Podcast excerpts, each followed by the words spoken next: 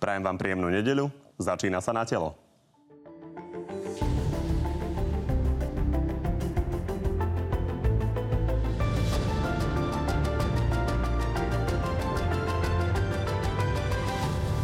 Opozícia kritizuje pomalú ekonomickú pomoc a varuje pred zástupmi nezamestnaných. Vláda ale dostala dobrú správu z Bruselu.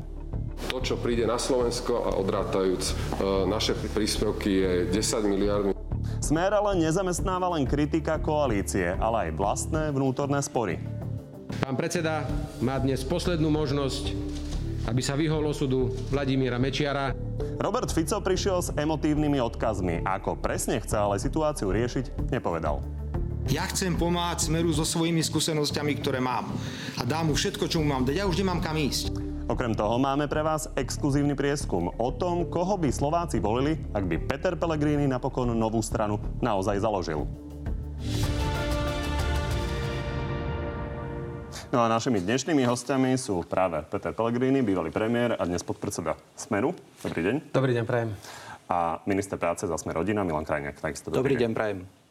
No a tak ako vždy, v tejto chvíli na našom Facebooku na telo už beží hlasovanie, v ktorom môžete rozhodnúť o tom, ktorý z oboch hostí vás presvedčil viac a píšete, píšte tam aj otázky vaše na nich.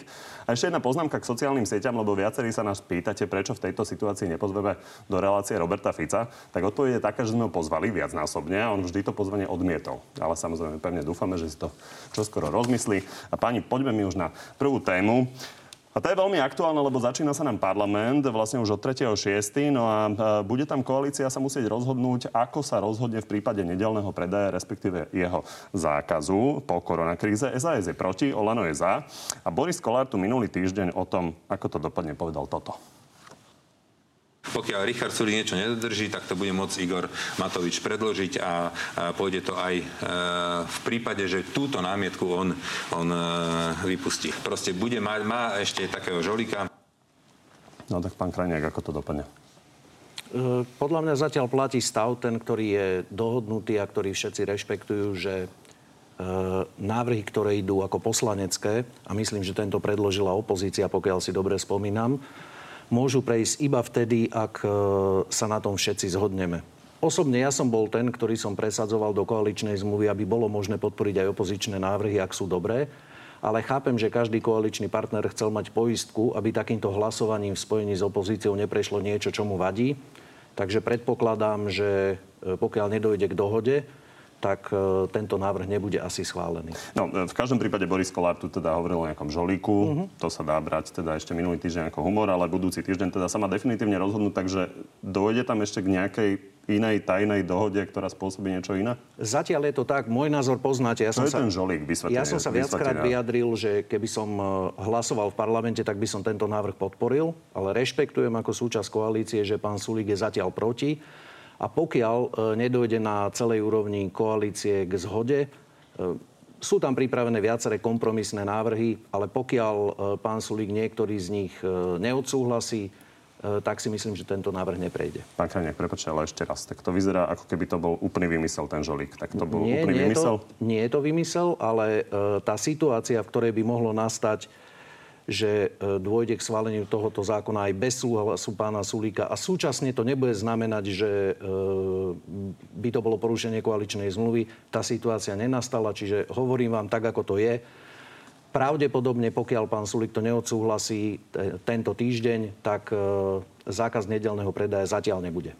Pán Pellegrini, vy by ste mohli koalíciu potrapiť tým, že sa dohodnete, že vlastne všetci budete hlasovať za to, aby ten nedelný predaj zakázaný bol, takže urobíte to? No, ak dovolíte iba na úvod. E, je to legitímna otázka, aby sme o tejto téme diskutovali.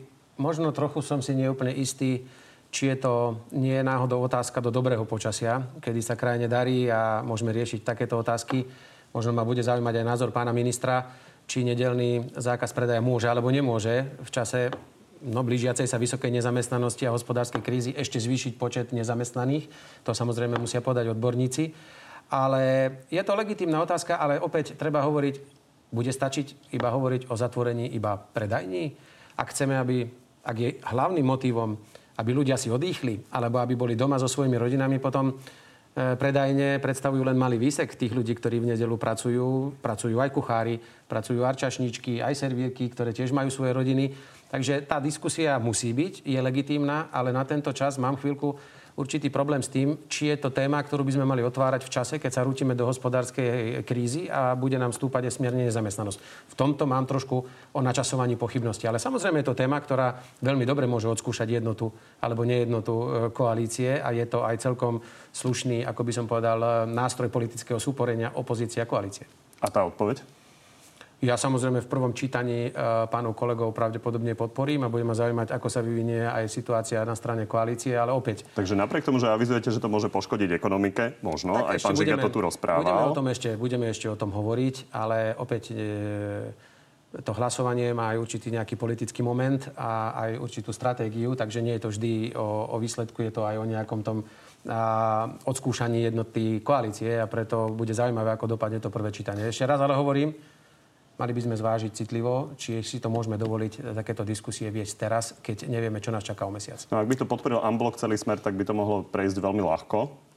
To asi nie, pretože, e, ako vravím, v koalícii zatiaľ nie je dohoda na tom, aby, e, a najmä, že akým spôsobom by bol ten nedelný predaj obmedzený, aby si naši diváci vedeli predstaviť, tam nejde o úplný zákaz toho, že všetko musí byť zavreté. Išlo by o rakúsky alebo nemecký model, kde sú zatvorené veľké obchody a nákupné centra, ale samozrejme reštaurácie, kina, kultúrne ustanovizne môžu byť otvorené. E, mňa zaujalo, že odkedy som ministrom, tak ma oslovili nielen zástupcovia zamestnancov, odborári, ale aj samotné spoločnosti, tie, ktoré predávajú, e, nazvime to, v nákupných centrách a majú tam veľké prevádzky že by takéto riešenie uvítali, lebo sa im odskúšalo, že e, nemajú nižšie tržby, ale tie tržby sa rozložia v priebehu týždňa.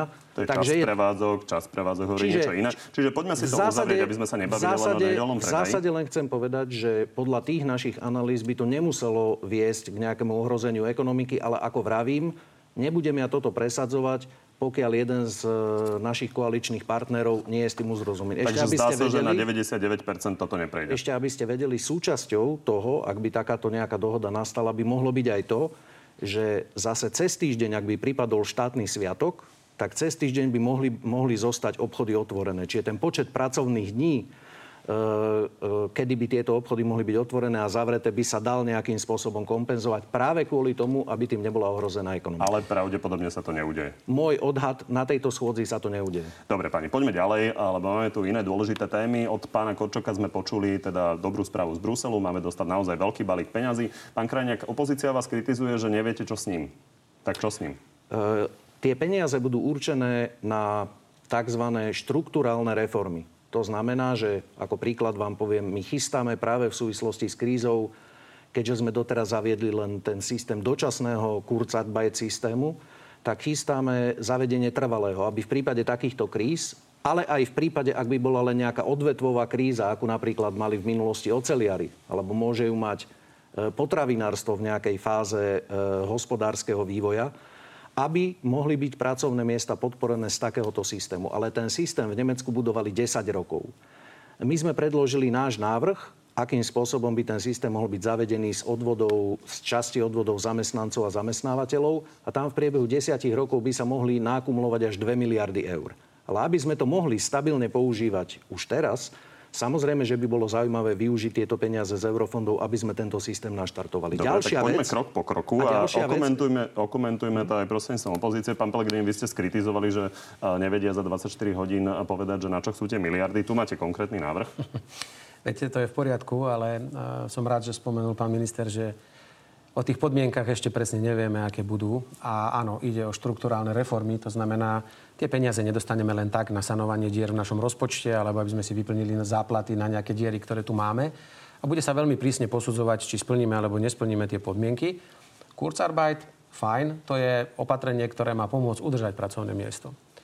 A preto musíme spraviť všetko, pretože pán minister už asi dobre vie, a ako minister práce, že najdrahšie je pomôcť vytvoriť nové pracovné miesta a určite je lacnejšie ich udržať. Preto musí urobiť táto vláda maximum preto, aby čo najmenej ľudí bolo prepustených a preto, ak pôjdu tie prostriedky z časti tam, áno, ale ja som hovoril skôr o tom, že vláda, minister hospodárstva by mal čo najskôr predstaviť plán, akú inekciu ideme poskytnúť našej ekonomike, aby keď tá globálna nebude fungovať, keď jednoducho výrobky, naše autá a tak ďalej nebudú odoberať e, veľké ekonomiky a nebude čo vyrábať, aby sme podporili domáce investície, aby sme sanovali prepad príjmov na samozprávach, aby sme nezačali šetriť tak, že sa prešetríme ešte väčšej kríze, aká nám hrozí. Preto tu bude dôležité, kde sa použije ten zbytok. Ten Kurzarbeit je v poriadku, tu je dohoda aj tripartity, podporujú to aj e, odborári, podporujú to zamestnávateľia. E, to dokonca ak by to malo zostať len krátkodobé opatrenie, ako pôvodne bolo myslené, by nás mohlo vyšachovať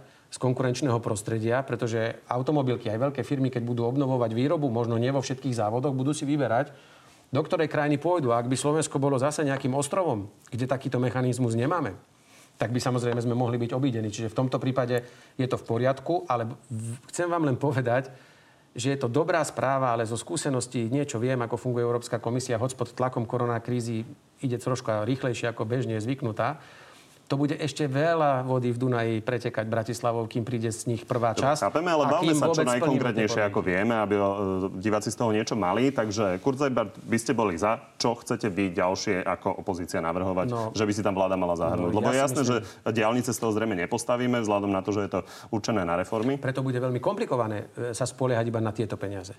Ja skôr vytýkam vláde, že nie je pripravená poskytnúť dodatočné zdroje aj z našich zdrojov štátneho rozpočtu, teda z požičiek, ktoré si môže štát zobrať, pretože to sú peniaze, ktoré môžu ísť práve na masívnu výstavbu kanalizácií a vodárni, na výstavbu diálnic, na opravu budov, na výstavbu bytov, respektíve na verejné investície, ktoré v čase krízy môžu stimulovať aspoň ako tak zamestnanosť a dávať slovenským firmám a slovenským ľuďom prácu. Ak neurobíme takúto inekciu, tak tie prostriedky, ktoré prídu, áno, možno, že by mali smerovať do, do modernizácie ekonomiky, do zazelenenia ekonomiky, do environmentálnych projektov, ktoré majú povahu nejakej štruktúrálnej zmeny priemyslu.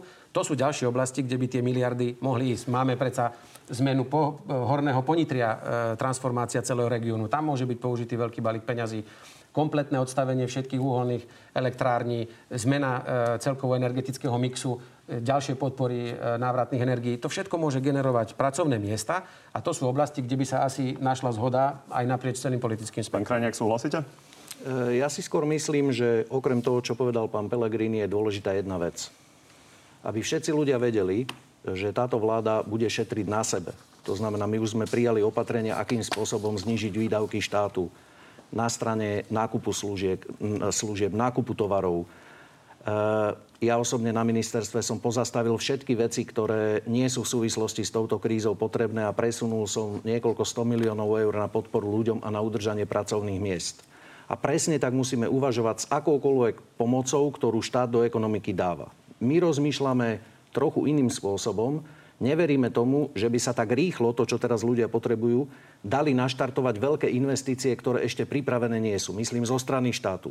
My robíme súhrn úplne všetkých investícií, ktoré majú mesta, obce, ministerstva, e, kraje, ktokoľvek, aby sme podporili to, kde už je, dajme tomu, aj schválené e, stavebné povolenie, kde sú e, pripravené kapacity personálne, štruktúrálne a do toho chceme dať peniaze. A druhá vec, do čoho chceme dať peniaze, sú služby. A služby preto, pretože to sú veci, ktoré zo Slovenska nikto neodvezie.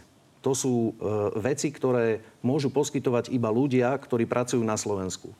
Nám sa podarilo počas tej krízy, chvala Bohu, tými opatreniami ochrániť zhruba 70% slovenskej Toto je ekonomiky. zaujímavé, k tomuto máme dobré číslo, e, ktoré Ak si môžem môžeme... dopovedať, pán V poriadku, môžete, môžete pokračovať, len poďme sa pozrieť na porovnanie nárastu nezamestnanosti v prípade Českej republiky a v prípade Slovenskej Ak republiky. dovolíte, pán redaktor, ešte by som dopovedal, pretože o tom môžeme hovoriť Ja len neskôr. dokončím. 1,4 mm. medzimesačný nárast v Slovenskej republike, 0,4% v Českej republike. To nie je kto vie, aká odozva pre tie vaše opatrenia? No to ja si myslím, že je veľmi dobrá odozva pre tie opatrenia, najmä keď si Naraz uvedomíte... Najmä keď si uvedomíte, že v Rakúsku majú za mesiac najvyššiu nezamestnanosť a najvyšší náraz nezamestnanosti od druhej svetovej vojny a v Spojených štátoch nenarastla nezamestnanosť v porovnaní marec-apríl za 1,4%, ale za 10%. štáty majú trošku iný sociálny systém. Vidíme, Česká že Česká republika, republika má trojnásobne nižší náraz Česká republika mala nižšiu nezamestnanosť už predtým, než vstupovala do krízy. A tie opatrenia, len aby ste si vedeli predstaviť, ktoré sme urobili, tak len keď si vezmete tie opatrenia, ktoré vyplácame na podporu udržania pracovných miest, tak tie ochránili už 576 tisíc ľudí. Pretože každý, kto túto pomoc čerpá, sa musí zaviazať, že udrží toto pracovné miesto aj do budúcnosti. Rovnako celkovo, keď si predstavíme, že koľ, koľko ľuďom už bolo následkom tejto činnosti našej vlády e, poskytnutá pomoc, tak to bolo už takmer 907 tisíc ľudí, alebo viac ako 907 tisíc ľudí. Celkovo na to išlo 276 miliónov eur. Samozrejme, že my pripravujeme túto pomoc aj ďalej a preto sme ju predlžili o ďalšie dva mesiace až do 31. júla, aby aj pri otvorení ekonomiky sme mohli podporiť otváranie ekonomiky a udržanie a príjmanie tých ľudí, ktorí teraz prišli o prácu, aby každý zamestnávateľ vedel e, tieto miesta udržať. A je tam jeden unikát, ktorý máme možno ako jediný v Európe, že každý zamestnávateľ si u nás môže vybrať, či chce brať podporu do výšky 880 eur na zamestnanca, ktorý je na prekážkach, alebo chce brať podporu na každého zamestnanca vo fabrike do výšky 540 eur. Dobre, pán Krajnek, toto, ešte, sme, ešte toto, sme počuli, povedal, toto sme počuli opakovane od predstaviteľov tak koalície. jednu novú vec. Každý týždeň updateujú tie čísla. Eh, poďme, poďme sa pozrieť ešte na jednu vec, konkrétnu vec. A pani, poprosím vás, keďže máme tých tam naozaj veľa a vy ste to akceptovali. 30 sekúnd, pán Kovačič. Naša vláda funguje dva mesiace. V Rakúsku funguje vláda jeden rok, stihla vyčerpať z tej pomoci, ktorú naplánovala 2%, my už 12%. V Maďarsku funguje vláda 10 rokov. Dávajú 321 eur na jedno pracovné miesto, my dávame 880. V Česku funguje vláda 2 roky a vyplatili doteraz 79 tisíc platieb. My sme vyplatili 122 tisíc platieb. My makáme, nevyhovárame sa na nikoho, tí ľudia robia na úradoch práce všetko, čo môžu a ja ďakujem všetkým zamestnancom a zamestnankyňam, že vyplácajú túto pomoc rýchlejšie ako banky prostredníctvom úradov práce bolo vyplatených 176 miliónov eur. Dobre, toto bolo asi najdlhšie slovo uh, v natelo tento rok. Eur. takže poprosím vás, aby sme išli uh, na ďalšiu tému, takže som, ja som rád, že ste mohli, reagovať mohli reagovať. Pani, uh, položím ešte jednu otázku, ktorá úzku súvisí uh, s tou nezamestnanosťou a to je minimálna mzda, lebo Smer si uh, prijal návrh, ktorý spôsobí to, že tá, ne, tá minimálna mzda vlastne dosiahne 60 priemernej mzdy. Uh, od 1. januára to má byť teda z 580 na 656 eur, čo znamená, že že zamestnávateľov to bude stať vyše 100 eur. Pán Pelegrini, viete povedať, že toto sa teda nemusí naplniť kvôli tomu, respektíve, že to podporíte aj ako opozícia, kvôli tomu, že máme naozaj problém v ekonomike? Odpoviem na to hneď, ale na, na, na, naozaj len veľmi krátko. Darmo tu budete, pán minister, ukazovať tieto ohromujúce čísla. Tá pomoc je presne, ako som povedal pred niekoľkými týždňami, na Slovensku najpomalšia, najkomplikovanejšia a najslabšia. A žiaľ, účet vám vystavili samotní podnikatelia, ktorí v piatok alebo vo štvrtok bol zverejnený prieskum, ktorí práve že povedali, že je najkomplikovanejšia, najslabšia a že sa im pri mnohých ani neoplatí ju žiadať. A žiaľ, išli ste tak špeciálne po rôznych skupinách, že 40% podnikateľov, ktorí sú reálne trafení touto krízou, respektíve postihnutí, ani nesplňa podmienky, aby mohla niečo získať. A keď tu rozprávate o koľko 100 tisícoch ľudí bolo podporených, áno, Veď len za mesiac marec bolo vyplatených 360 a niekoľko tisíc, viac ako 360 tisíc péniek a očeriek a prosím, ja nechcem strašiť. Ale poviem príklady, kedy mi samotní podnikatelia povedia, áno, namiesto tejto pomoci, ktorá je komplikovaná, sme sa so zamestnancami dohodli, že mamičky, ktoré deti nemohli ísť do školy, sú teda na OČR, niektorí išli na PN. Teraz si uvedomte, že to ešte podnikatelia zvládli, pretože OČR a PN prepláca štát. Teraz sa po dvoch mesiacoch idú matky vrátiť naspäť do práce a zrazu podnikateľ, ktorý sa možno ešte nepozviechal, má im dať plat. Preto sa bojím, že po návrate detí do škôl a ukončení tých rôznych e, PN-iek e, e, covidových začne ďalšia masívna vlna nezamestnanosti. A preto som povedal, pán, pán minister, a teraz vám vôbec ne, nezávidím, pretože už podľa mňa si rýchlo vy konzílium zriadujte, lebo prichádza pandémia nezamestnanosti na Slovensku a tá bude veľmi nepríjemná. Váš sám predseda, pán Boris Kolár, tvrdí, že 15% veľmi ľahko môže dosiahnuť. A to je niečo, na čo sme už veľmi veľa rokov neboli zvyknutí, pretože minulý rok e, sa ukázalo, že nezamestnanosť už prestávala byť problém slovenskej ekonomiky. No, Čiže to je problém. A minimálnej mzde, minimálnej mzde poviem len toľko, že zachytil som, e, samozrejme ja podporujem tú automatizáciu, pretože sa dostala spod vplyvu vlády, politiky a rôznych politických názorov. To rozhodnutie vtedy bolo maximálne správne. Samozrejme, že ten automat vždy hovorí o roku pozadu. To znamená, že za rok 2019, kedy sa ekonomike darilo, bol, ra, bol robustný raz miest, by to malo platiť pre 2021 a ten automat nezachytí túto komplikovanú situáciu tohto roka. Ale preto zákon pozná, myslím, že je tam formulka, že samozrejme, ak sa dohodnú tripartitní kolegovia inak, tak e, sa neuplatní automat. Automat je tu len vtedy, ak sa nedohodnú. Ja som zatiaľ zachytil veľmi také zmierlivé vyjadrenia. Pán minister bol na tripartite. Aj odborárov, ktorí povedali, že mm, uvedomujú si situáciu a idú e, sa skúsiť dohodnúť. Ja by som na zákone nemenil nič. Skôr ak, e, tak by som nabádal všetkých tripartitných partnerov, aby pri svojich vyjednávaniach zohľadnili tú terajšiu Nebudete teda situáciu. populisticky tlačiť na to, aby tá minimálna mzda bola 656 eur? E, keď sa, pre, keď sa nám odborári dohodnú, že to bude 534 so zamestnávateľmi, ja sa budem len tešiť. A prečo by som ich tlačil do inej nedohody? Ja pevne verím, že táto kríza donúti naozaj poprvýkrát alebo druhýkrát v histórii, lebo už za nás sa raz dohodli, že druhýkrát v histórii sa dohodnú dokonca na svojej výške minimálnej mzdy a nebude sa musieť meniť zákon. zrejme Ja by, mňa by veľmi mrzelo, keby ste pod tlakom koronakrízy sa snažili demontovať ďalšie veľmi dobré opatrenie, ktoré sme eh, pre našich slovenských zamestnancov pripravili. Do 15.7.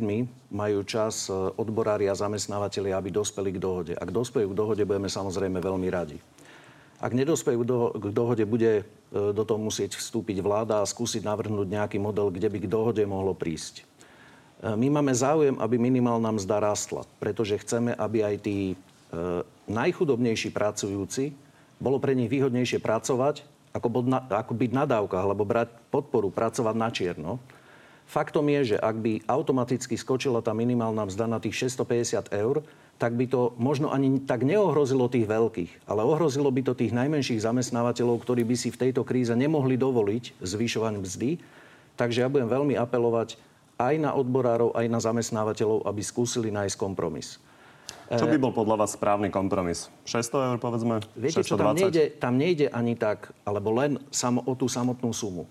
Na to máte naviazané množstvo ďalších príplatkov a ďalších e, parametrov ekonomiky, ktoré potom e, zvyšujú ceny. Bez pochyby, ale tí vám- ľudia, ktorí zarábajú tie peniaze, tak ich zaujíma, že koľko bude tá minimálna mzda. Takže aby dostali viem. základnú informáciu, čo si viete predstaviť, že by bol rozumný kompromis? Skôr sa mi zdá, že ten rozumný kompromis treba hľadať e, v tom, že, e, že tá výška minimálnej mzdy by mohla stúpnuť rozumným spôsobom viac ako výška tých príplatkov, ktoré sú na to viazané. Ale to berte ako môj osobný názor a do To 15. je zaujímavé, to tu pred dvoma mesiacmi práve v debate s vami hovoril pán Richter.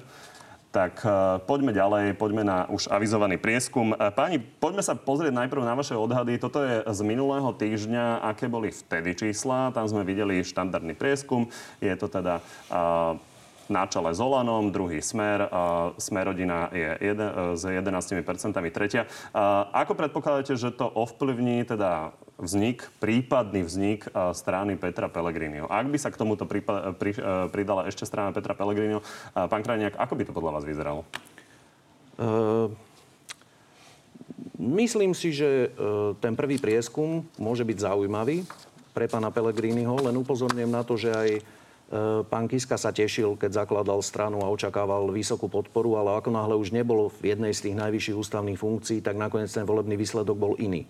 Takže skôr si myslím, mal že tie... odmeraný, myslím, uh, potenciál nejakých 6% vo finále. Keď sa založil, tak to bolo uh, 5%. Myslím, vtedy, keď sa to zakladalo. Osobne si myslím, že momentálne to môže byť zaujímavé, ale... ale Čo je to zaujímavé? Zaujímavé, dobre. Typol by som si, že to bude určite bezpečne parlamentná účasť. Pán Pellegrini? Ja ani netuším, mm, len pripomínam pánovi ministrovi, ja už nie som v najvyššej ústavnej funkcii, tak e, samozrejme už je to asi trochu iné, ale ja si to nedovo- nedovolím vôbec nejakým spôsobom odhadnúť. Dobre, tak sa poďme pozrieť na to, ako to dopadlo. Tu vidíme tie výsledky. Vidíme, že stále by bola na čele Oľano s 22%. Nová strana Petra Pellegriniho by ale bola tesne druhá s 21%. Smer si udržal takmer 10% podporu. Smer rodina by malo necelých 9, Kotlebovci 8 a SAS 7, Progresívne Slovensko 5,5. Čo vy na to? Musím povedať, že som veľmi pozitívne prekvapený. Ja som nečakal, že by vôbec takýmto spôsobom e, mohli ľudia reagovať. Na druhej strane, ako to komentovať, viete, to sa aj nepatrí, e, keď sa jedná o samého seba asi, aby som to niečo na to povedal. Aj keď e, na druhej strane sa mi to javí, že asi mm, nejaká tá moja snaha o dokončenie nejakej zodpovednej zmeny a asi aj ten výsledok vo voľbách, ktorý, ktorý som dosiahol a aj tie preferenčné hlasy asi sú vyjadrením nejakej takej žiadosti občanov a ľudí v tejto krajine, že by chceli možno podporiť e, taký štýl politiky a takú formu, ako ho prezentujem ja. Ak by to takto mysleli, tak samozrejme asi by som mal aj do budúcna rozmýšľať, ako im v tejto ich požiadavke alebo žiadosti vyhovieť. Pán Krajňák? Teraz sa pýtate, či ma to prekvapilo, alebo čo si o tom myslím, alebo... Pýtam sa na prvú reakciu. Uh, je to zaujímavý výsledok. Tak poďme sa o tom porozprávať s Martinom Slosierikom, ktorý nám o tom povie viac a potom to ešte ďalej okomentujeme aj s politikmi, takže pozdravujem šéfa Fokusu. Dobrý deň. Dobrý deň, prajem. Uh, Martin, prvé, čo asi každému na to padne zrak, tak je ten súčet. Uh, veľmi to zjednoduším. Uh, 20% jeden smer, dva smery 30. To je ako možné? Uh-huh. Jasne, k tým prechodom sa dostaneme, predpokladám, ešte v ďalšej otázke. Je jasné, že nová strana musí čerpať tie hlasy alebo prípadné preferencie aj z nejakých iných táborov. Prípadne stále nezabudeme na tom, že aj v samotných voľbách sme tu mali 35% populácie, a teda voličov, ktorí voliť neprišli, takže pravdepodobne aj to môže byť zdrojom podpory. Ale ak by som mal teda hľadať nejaký dôvod takéhoto takéhoto výsledku pre novú stranu Petra Pellegriniho, tak myslím, že tá báza je vysoká miera dôvery, ktorú dnes e, Peter Pellegrini dosahuje vlastne v populácii. Treba povedať, že je na historických maximách. Verí mu viac ako 50 e, populácie e, a dokonca povedzme aj v elektorátoch niektorých iných strán má dôveru nad 60% Čiže to je jedna vec. Ale tá druhá strana mince, na ktorú treba upozorniť, je tá, že myslím si, že tie súčasné, nazvime to preferencie alebo hypotetické preferencie sú primárne naviazané na sympatie, čiže na nejakú pozitívnu emóciu voči Petrovi Pellegrinimu. Predpokladám, že aj tento prieskum vyvolá reakcie od uh, politických súperov, a nemyslím tým len smer, ale aj na strane uh, strán vládnej koalície alebo prípadne iných opozičných a tí začnú nejakým spôsobom reagovať. A samozrejme tie reakcie sa v prípade, že tá prípadná nová strana ešte nie je a nemôže byť ukotvená programovo, tak sa môžu samozrejme meniť, hlavne v prípade, keď budú sa vlastne objavovať, um, objavovať nejaká negatívna kampaň, ktorá sa bude vzťahovať vyslovene na meno Petra, Petra Pellegriniho. Martin, pozrieme sa teda na to, čo si už uh, hovoril. Odkiaľ tí ľudia vlastne prichádzajú? Lebo hovorím, ten súčet možno na prvý pohľad veľmi nedáva zmysel, takže odkiaľ sú tí ľudia? Uh-huh. Čiže e, tak, ako majú diváci možnosť vidieť už na grafe, toto je štruktúra v podstate voličov Petra Pellegriniho, že keby ste to spočítali, tak je to dokopy 100%.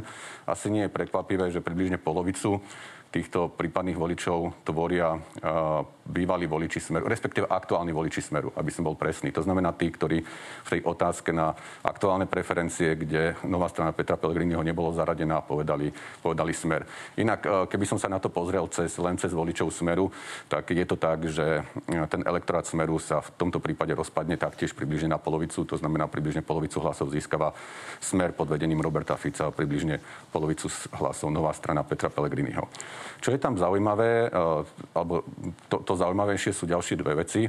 Vidíte tam približne 15 eh, hlasov o tzv. nerozhodnutých mm, respondentov. To sú tí, ktorí v tej prvej otázke na preferencie, e, prepačte, 19%, takmer 19%, to sú tí, ktorí v tej prvej otázke povedali, že nevedia, koho by volili, ale v tej druhej otázke potom, čo sme im povedali, teda, že by sa jednalo o novú stranu Petra Pellegriniho, vyjadrili práve svoju ochotu, respektíve vybrali voľbu tejto strany.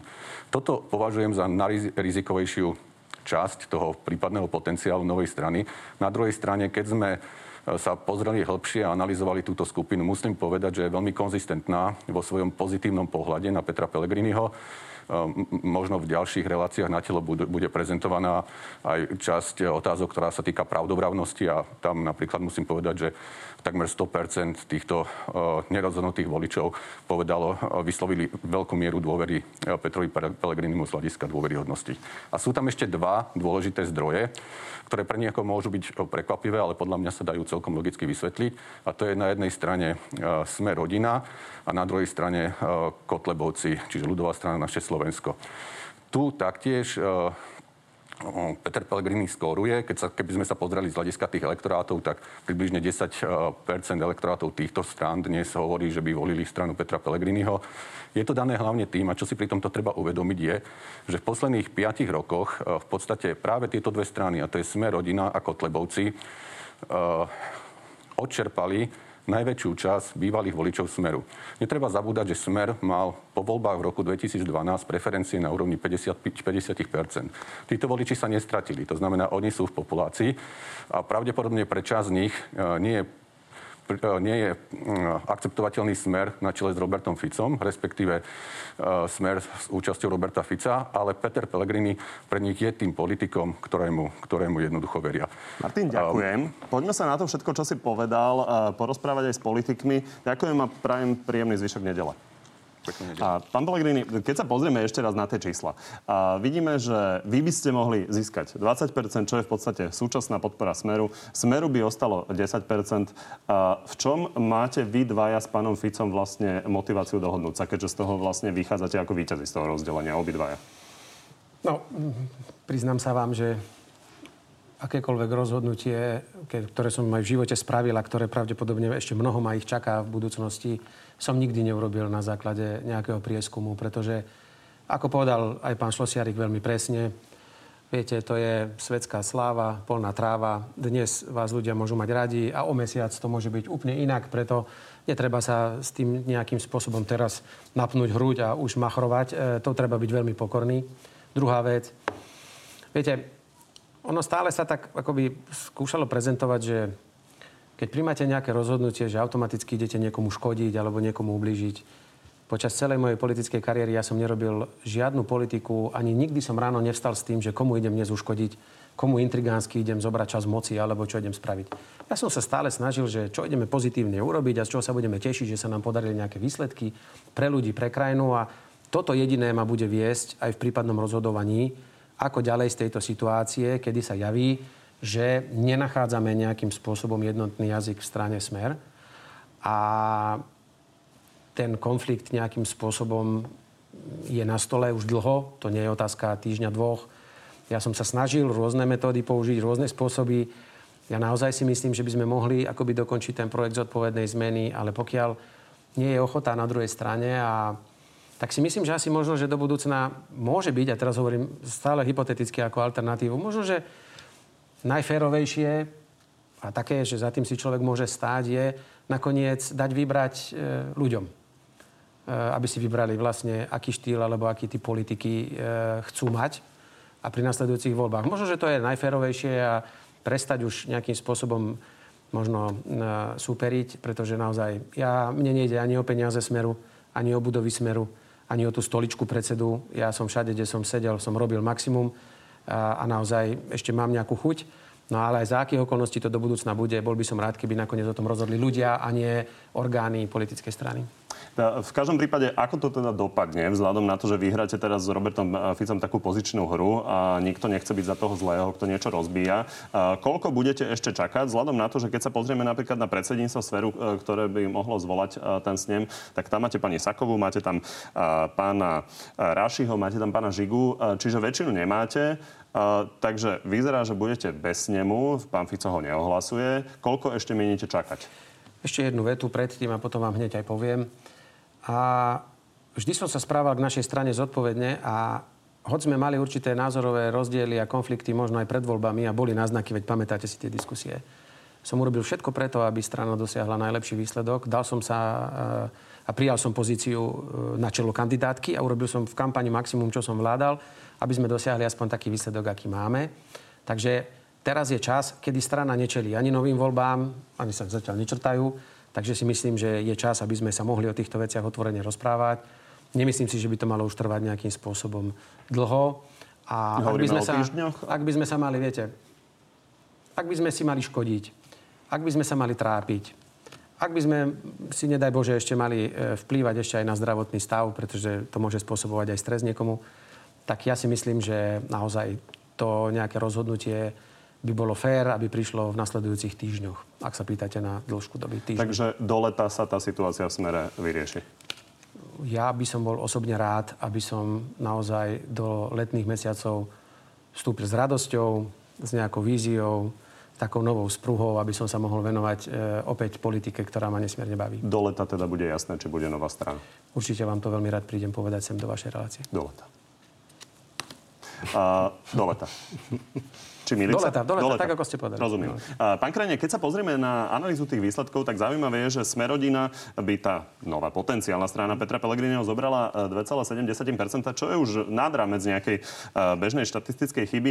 Uh, to ako vnímate? Je to nepríjemný super pre vás? Nie, vôbec nás to neprekvapilo, pretože o nás je známe. Myslím, že aj pán Slosiarík to spomenul, že my sme v minulosti čas našich voličov získali zo sklamaných voličov Smeru. A aj po týchto voľbách sme vlastne vzrástli zhruba z tých 8% volebného výsledku na tých 11,2 práve tým, že sme asi dokázali osloviť aj niektorých sklamaných voličov Smeru. Ale vo ferovej súťaži my sme pripravení E, prednášať naše argumenty. Myslím si, že s nami majú naši voliči skúsenosť v tom, že nehráme nejaké politické hry e, a snažíme sa vždy dodržať to, čo sme našim voličom slúbili. E, pozrite sa, je tam jedna taká vec, že kde ja rozumiem trochu, je to vnútrostranická záležitosť smeru, ako si to smer rozhodne. Je tam taká pikoška, že celý čas nám hovorili, že ako nebudeme vedieť vládnuť, lebo tá koalícia je široká a vidíme, že LSNS sa rozpadlo, Smer sa pravdepodobne rozpadáva. Nakoniec voliči rozhodnú. Rozumiem trochu ľudský, aj keď mi je určite e, bližší štýl politiky, ktorý robí pán Pellegrini ako pán Fico. To určite.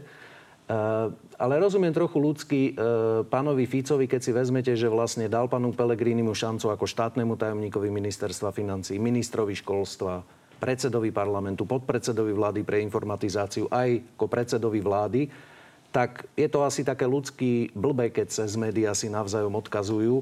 Ale je to záležitosť smeru, to si musia vybaviť oni. Ak by som to ešte dopovedal, lebo to tak už po texte e, ste naznačili, ako keby som e, bol nevďačný človek. Na každej z tých pozícií som sa snažil robiť e, maximálny výkon, aký som mal a myslím si, že aj vďaka tým výkonom som prispel aspoň nejakou mierou k dobrému výsledku strany Smer sociálna demokracia. Čiže v tomto my máme účty vybavené. Ja som šancu dostal, a nikdy som na žiadnej funkcie hambu ani strane, ani Slovensku neurobil. Keď ste už otvorili tú tému tých odchodov opozičných, takže vieme, že prečo som odišiel pán Podmanický, najnovšie pani Tomáš Taraba, Štefan a Filip Kufovci. O pána Podmanického naznačil pán Kolá, že by mal záujem o týchto ďalších troch pánov, ktorí odišli z klubu LSNS sú z KDŽP. Máte tiež záujem? Nie, ani pán Kolár nenaznačil, že by mal záujem o pána Podmanického, ale vyjadril Povedal, sa... Že, by ne, že by mu nezatváral dvere. Presne tak a rovnaký názor aj môj, pretože e, ja si pána Podmanického veľmi, veľmi vážim za to, že keď sme v opozícii predkladali návrhy zákonov, ktoré sme považovali za dobré, že môžu pomôcť ľuďom, napríklad exekučnú amnestiu, tak pán poslanec Podmanický ako jediný z celej vládnej koalície hlasoval otvorene za tieto návrhy a to je pre mňa isté aj vyjadrenie miery rešpektu k tomu, že sa správal takto autonómne a ja si ho za to vážim. Takže o týchto troch pánov nemáte záujem? Mm, a, a mimochodom, aj pán e, Podmanický neprejavil, pokiaľ viem, zatiaľ žiadny záujem, aby e, išiel k nám. Pani, poďme na e, tému, ktorú budete musieť vyriešiť a to je voľba nového generálneho prokurátora. Koalícia teda mení pravidla tak, aby mu umožnila kandidovať aj ľuďom mimo prokuratúry, vrátane pána Lipšica. Pani prezidentka je proti a zvolala si akési právnické konzílium na to a povedali toto. Väčšinový názor bol, aby kandidátom na funkciu generálneho prokurátora bol človek z radou prokurátorov. No a Gabor Grendel, podpredseda parlamentu, už písal pomerne otvorene o tom, že koalícia sa v podstate dostáva do stretu s prezidentkou. Takže Stojí vám to za to ísť do stretu s prezidentkou, ktorá má vo finále menovať vlastne generálneho prokurátora? Ja to vôbec neberiem tak, že ideme do stretu s prezidentkou. My sme do programového vyhlásenia vlády e, napísali a okrem iného to bolo aj náš názor ako politickej strany Sme rodina. Ja som to, keby ste si pozreli predvolebné televízne debaty, vždy hovoril, že e, podobne ako na funkciu ústavných sudcov sa môže uchádzať e, aj ten, kto doteraz nebol sudca, ale napríklad aj advokát, prokurátor, dokonca v, tom prípade aj notár, tak by aj o funkciu generálneho prokurátora mali byť širšie možnosti, kto sa o ňu môže uchádzať minimálne také, ako boli e, v prípade kandidátov na ústavných sudcov a chceli by sme urobiť to isté, aby to prebiehalo tak, ak si spomínate, že každý kandidát bol verejne vypočutý, boli tam médiá, boli tam poslanci, bol tam zástupca prezidenta, v tomto prípade zástupca pani prezidentky. A potom nech poslanci vyberú najlepšie. Pán Pelegrini kýval rukou. Pán Pelegrini, ale doplním otázku. Vy hovoríte, nie Lipšica. Na druhej strane vy ste napríklad volili pána Trnku, ktorý teda bol súčasťou systému prokuratúry a potom e, montoval kameru s pánom Kočnerom do kancelárie. Prečo je zlý nápad e, tam vyvetrať a otvoriť to aj iným ľuďom ako prokurátorom? No, tak poprvé, e, nemyslím si, že by ľudia privítali, keby predsedom Najvyššieho súdu v tejto krajine bol človek, ktorý nikdy nebol sudca tam sa to absolútne rešpektuje. Nevidím dôvod, prečo by toto nemohlo byť aj na prokuratúre. Viete, to je také lacné. Prepačte, za, som označil tú vašu otázku tak. Pán Trnka bol toho času generálny, bol prokurátor a bol volený za generálneho prokurátora našiel nejakú väčšinu v parlamente, však tam bolo mu treba dať viacej hlasov. Ja neviem, či som bol vtedy v parlamente, či som nebol. Ale veď to, kto, to mal vedieť, kto to mal vedieť, že tento človek čo stvára na tej prokuratúre v ten moment? Hej, však vtedy, na to, prečo by to bolo zlý nápad vyvetrať? No je, Vzhľadom no, na to, že tá prokuratúra no, naozaj si nerobí, zažila ale, isté otrasy. Prosím vás pekne, a to máme ako vetrať? Viete, prepačte, že to musím spomenúť, ale ak si predstavujete vy vetranie tak, ako sme svetkom u pána ministra zdravotníctva, že vyhodí úspešného riaditeľa detskej fakultnej nemocnice a dá tam lesníka, no tak ak takto ideme vetrať, ja neviem, čo to tu je. Tu si prosím, ale uvedomte, vyvetrať nasaďte e, dobrých prokurátorov, je ich tam x, ktorých keby sme tu postavili na stôl, tak určite na piatich kývneme, že sú to špičkoví prokurátori, ktorí majú skúsenosť, majú svetonázor a majú schopnosť urobiť reformu. Skúsme byť konkrétni. Tento zákon, tak ja vám poviem, je tam, je tam pán Žilinka, je tam pán, e, taký, prepáčte tie mená, pán, Blond, pán Špírko? Pán Špírko a ešte nie, tretí je tam taký blondavý. Šu, pán Šanta. Šanta, prepačte. Toto, sú, mená. Ale toto napríklad, sú napríklad mená, napríklad, ktoré považuje okolie Petra Pellegriniho a Petr Pellegrini ja za myslím, relevantné? No, ja minimálne si myslím, že z týchto ľudí by sme sa vedeli určite zhodnúť na nejakom jednom Viete mene. si predstaviť za niekoho z týchto ľudí určite, hlasovať? Určite. Určite. Nepoviem teraz o ktorom, ale určite, určite. Rozumiem. Ale chcem povedať jednu vec. Vážený, tu ide, ale to si možno neuvedomujete, lebo je korona a teraz to vám tak všetko ľahko prechádza. Ide o spolitizovanie ďalšej významnej funkcie v štáte. Vy chcete vrátiť policiu do rúk ministra vnútra, vy chcete dať funkciu po, e, generálneho prokurátora Danielovi Lipšicovi, bývalému politikovi a človeku, ktorý má tiež toho kadečo na rováši, s ktorým vy ste dokonca politicky boli aj spojení, keď ste boli a s ktorým máte dobré vzťahy a stretávate sa s ním. E, tak to sú veci, ktoré musíme mať na pozor. Ako aj, a pani prezidentka ako strážkynia demokracie robí veľmi dobre, že sa aspoň ona sváho svojej funkcie ozvala, lebo nás samozrejme obviníte, že jasné, smer to nechce, lebo sa bojí, že ich pozatvárajú. To sa vôbec nebojíme, ale tu ide o základný princíp demokracie. Chcete spolitizovať prokuratúru po polícii a je toto normálne zákon, ktorý ja som oslovi, e, označil a si sa ním stojím. To je Lex Lipšic. To je zákon pre Lipšica. Môžeme, nerad robím stávky, či to nakoniec tak aj nedopadne, ale budem rád, keď sa sem možno v septembri vrátime po tej voľbe a budeme sa čudovať, že zrazu náhodou tento človek e, už dopredu avizovaný nakoniec bol zrazu zázrakom najlepší aj na hearingu, aj na neviem čo. Verejný hearing to je len uh, niečo, za čo sa chcete zakryť. Bez dohody politickej nebudú vaši poslanci v koalícii voliť len tak halabala. Nechajme už Vy pána poviete, koho. Je to Lex Lipšic a je to vážne ohrozenie demokracie a, nes, ne, a, a politickosti generálnej prokuratúry. A ja sa bojím, čo nás ešte bude čakať, lebo je to úplne v rozpore s tým, čo ste nám rozprávali pred voľbami a keď hovoríte programové vyhlásenie vlády, sama pani ministerka Kolíková, ktorá písala túto stať, povedala, že neuvažovala o tom, aby mohol kandidovať Nechajme už pána Krajniaka naozaj zareagovať, no. lebo bolo tam uh, viacero... Dobre, to sú vážne veci, prepáč, že sa nejak unies, ale to sú vážne veci, Áno. to sú vážne veci pre budúcnosť a chod tejto krajiny. Pán Krajniak, konkretizujem tú otázku, Áno. lebo faktom je, že vy máte dobré vzťahy s pánom Lipšicom, Áno. naozaj dlho sa poznáte. Povedzte ľuďom, prečo je dobrý nápad, aby človek s takýmito blízkymi vzťahmi, s tak vysoko postaveným uh, politikom, podpredsedom druhej najsilnejšej strany, bol generálnym prokurátorom. Dobre, takže uh, najskôr by som reagoval na to, čo povedal pán Pelegrini. Uh, poprvé, v programovom vyhlásení vlády je jasne napísané, že chceme, aby kandidátov na generálneho prokurátora mohol byť taký diapazon osobností správnického prostredia rovnaký ako na funkciu napríklad predsedu ústavného súdu. Pretože pán predseda ústavného súdu, pokiaľ si dobre spomínam, nepôsobil v poslednom čase ako... Ústavný súd plní úplne iné úlohy. Je to predseda ústavného súdu a nie je sudca. Vtedy ste neprotestovali, že e, tam môžu kandidovať aj iné osobnosti. Zrazu na generálneho prokurátora to vadí. Po druhé, pán, je známe, že pán generálny prokurátor Čižnár bol spolužiakom pána predsedu Fica. A napriek tomu si myslím, že aj keď, keď pán Čižnár nastupoval, tak som nevedel, čo si mám o tom myslieť, tak vám musím povedať, že napríklad v našej strane je názor, že tú situáciu po vražde e, pána Kuciaka a v súvislosti s vyšetrovaním tých kauz pána Kočnera zvládol. A ukázalo sa, že to nebolo na prekážku toho, aby sa niektoré veci posunuli dopredu. No a poďme teraz ďalšie, na tú otázku. E, ja si myslím, že je to verejná informácia, ale ak to nezaznelo dostatočne e, jasne, tak ju zopakujem. Vládna koalícia sa dohodla, že nebude mať spoločného kandidáta na generálneho prokurátora, že to nechávame na posúdení a slobodnom hlasovaní poslancov v Národnej rade. Čiže každý si bude môcť vypočuť ktoréhokoľvek kandidáta. Ja osobne považujem e, aj tých kandidátov, ktorých ste spomínali, za dobrých. Dokonca si myslím, že aj niektorí sudcovia Najvyššieho súdu alebo špeciálneho súdu by boli dobrými kandidátmi. Uvidíme, kto sa bude uchádzať a potom každý poslanec bude hlasovať podľa svojho najlepšieho vedomia Elegantne ste sa druhýkrát vyhli a, treť, a na tú otázku. Povedať, takže keď ja sa bavíme, hovoriť, pán Krajniak, ak, ak dovolíte, ja keď sa bavíme nebudem. o Danielovi Lipšicovi, čo je jeden z možných kandidátov, on naozaj zatiaľ nepotvrdil, že by išiel kandidovať, ale naozaj sa o ňom veľa hovorí a viacero predsedov koaličných strán pomenovalo, že je to dobré meno vrátane vášho predsedu. Áno. Takže vysvetlite, prečo je úplne v poriadku človek s takýmito vzťahmi, aby sa mohol stať generálnym prokurátorom. Aby to občania tomu rozumeli. Ale pokiaľ bude kandidovať a ukáže sa, že je dobrý kandidát, prečo by mal byť týmto diskvalifikovaný, keď minimálne v siedmých krajinách Európskej únie sú generálnymi prokurátormi ľudia, ktorí pôsobili predtým aj v politike. Uh-huh. Ja osobne, ja ešte raz, ja osobne nie som poslanec Národnej rady, to znamená, pokiaľ sa nepodarí opozícii ma do leta, alebo kedy sa má voliť generálny prokurátor odvolať, tak v takom prípade ja nebudem hlasovať za pána Lipšica alebo proti pánovi Lipšicovi. Ako vravím, pre mňa je priateľným kandidátom pán Šanta, e, je pre mňa priateľným kandidátom pán Žilinka, je pre mňa priateľným kandidátom aj pán Lipšic.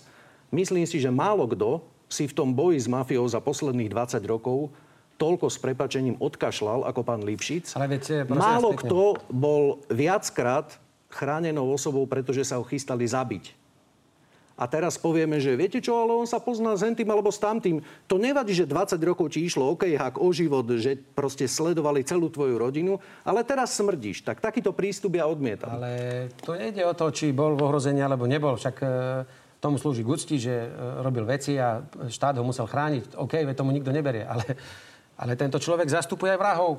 Veď tento človek obhajuje vraha svojho kamaráta pána Valka. A keď mu príde na stôl spis, od toho vraha, ako sa bude rozhodovať. Tento pán zastupuje pána ex-prezidenta Kisku v daňových podvodoch, kde mu hrozí trestné stíhanie. Ako tento človek môže si sadnúť na prokuratúru a nestrane ako hlavná autonómna moc Veľmi jednoducho, pán Pellegrini. Veľmi jednoducho. No, tak, ako čo, každý, povie, že je nestranný, tak že ako každý sudca, tak ako každý no, sudca a povie, že v, No tomu samozrejme, ale že no, verím. Pravda, že... Veď tak no. funguje celá justícia. Ide Pokiaľ o... niekto pozná človeka, o kom by no, mal rozhodovať, musí vyhlásiť zaujatosť. na čo tam chcete dotrepať politika? Tomu to nerozumiem. On nie je dneska len advokát. Je to politik, bol to predseda, bol to koaličný partner, Olano Nová. Veď vy ste tam prepletení krížom, krážom všetci. Na čo tento človek chcete, aby ste ho tam na silu dali? Viete čo, tak... Keby to nebolo treba preň ho spraviť, tak vám garantujem, že by ste rozšírili len, kto môže navrhnúť a možno verejný hearing. tak... Ale robíte to preňho účelovo a ja sa bojím, že tým naozaj raz a navždy e,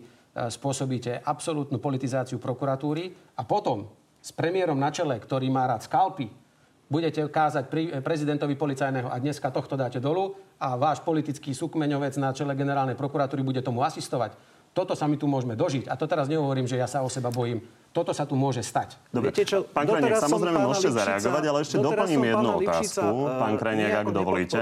Ale potom, keď vidím, kto všetko a ako sa bojí len pre Boha no, živého, aby človek, ako Daniel Lipšic sa stal generálnym prokurátorom, myslím si, že by to bolo dobré riešenie, keď vidím, kto všetko v tomto štáte má z toho Nie je možné, že ten konflikt s prezidentkou, ktorý by, ktorý by potenciálne hrozil v prípade, že by teda ona dostala na stôl meno pána Lipšica ako generálneho prokurátora, sa vyrieši tým, že by sa stal kandidátom na špeciálneho prokurátora prokurátora, kde by e, sa nemusel, e, nemuselo riešiť, čo ho prezidentka vymenuje? To, je, to ja vôbec neviem, ani nad tým nešpekulujem. Či by to nebolo jednoduchšie pre koalíciu? Uh, viete čo, ale naozaj ešte raz vravím, že my nemáme dohodu na voľbe generálneho prokurátora ani špeciálneho prokurátora. Máme dohodu, akým spôsobom by sa malo voliť. To znamená, že kto môže navrhovať kandidátov, verejné vypočutie. Čo bude, kto sa prihlási, to vám To, neviem povedať. Veľký pozor, čo sme zabudli povedať, že si tam chcete nanútiť ešte aj verejnú voľbu. To znamená, chcete Áno. presne vidieť, ktorý váš poslanec, koho ide voliť, aby ste s ním potom narobili poriadky, ak náhodou nebude voliť vášho Nie. favorita. Voliť generálneho prokurátora vo verejnej voľbe, opäť, to je aký výdobytok demokracie? Tajná voľba je výdobytok demokracie, aby vás nevidel ten, ktorého ste volili a nevidel ani ten, ak vyhrá, aby ste ho nevolili. K tomuto Potom- pani treba dodať, že tajná voľba spôsobila napríklad aj problémy, kedy vy ste, pán Kreniak, ak dovolíte, spôsobila to, že počas voľby generálneho prokurátora, kedy druhýkrát kandidoval pán Trnka, boli podozrenia o tom, že milióny eur tam mali uh, chodiť ako úplatky. Takže to sú výhody a nevýhody tajnej a verejnej voľby. Pani, poďme ešte na záverečnú rubriku. Pán Krajniak, zvládnete? Áno, nie? Pokúsim sa. Slovensko má stále pre koronakrízu vyhlásený núdzový stav, hoci Česko ho už pred dvoma týždňami zrušilo. Premiér Matovič pritom nevylúčil jeho ďalšie rýchle predloženie. Boli by ste za? Áno, aby sme mohli ďalej zásobovať z hmotných rezerv všetky nemocnice a zariadenia sociálnych služieb. SNS sa v predstihu ozvala na obranu tzv. dankových rekreačných poukážok. A s tým, že aby ste ich napriek kríze nerušili, je pre vás prioritou ich zachovanie? Je pre mňa prioritou, aby zostali zachované. Neviem, či v tejto sezóne nebudeme musieť urobiť úľavu kvôli tomu, že ani by sa nestihli už využiť. Rozumieme. Obchodníci navrhujú, aby sa už zrušili nákupné hodiny pre seniorov. Ste za? Myslím si, že o tom môžeme už uvažovať. Pán Pellegrini, rovnaká otázka? No ja sa snažím väčšinou vždy veľmi jasne. Myslím, otázka na seniorské hodiny. Ja aj to. Mhm. Myslím, že už je čas. Vláda má stále na stole odkúpenie Národného futbalového štadióna pre, od Ivana Komotrika. Mala by to urobiť napriek kríze? Áno. V prípade, že by sa situácia v smere napokon skončila založením vašej novej strany, viete si v nej predstaviť aj bývalého poradcu Roberta Fica Erika Tomáša? Prečo nie? Tak vám pani ďakujem, že ste tu boli dnes s nami. Peknú nedelu. Peknú nedelu aj vám. No a ďakujem aj vám, že ste boli s nami. Vidíme sa opäť o týždeň. Dovtedy si nás nájdete na našom Facebooku na telo, kde už o chvíľu pribudnú aj odpovede na vaše vlastné otázky. Príjemný zvyšok nedele.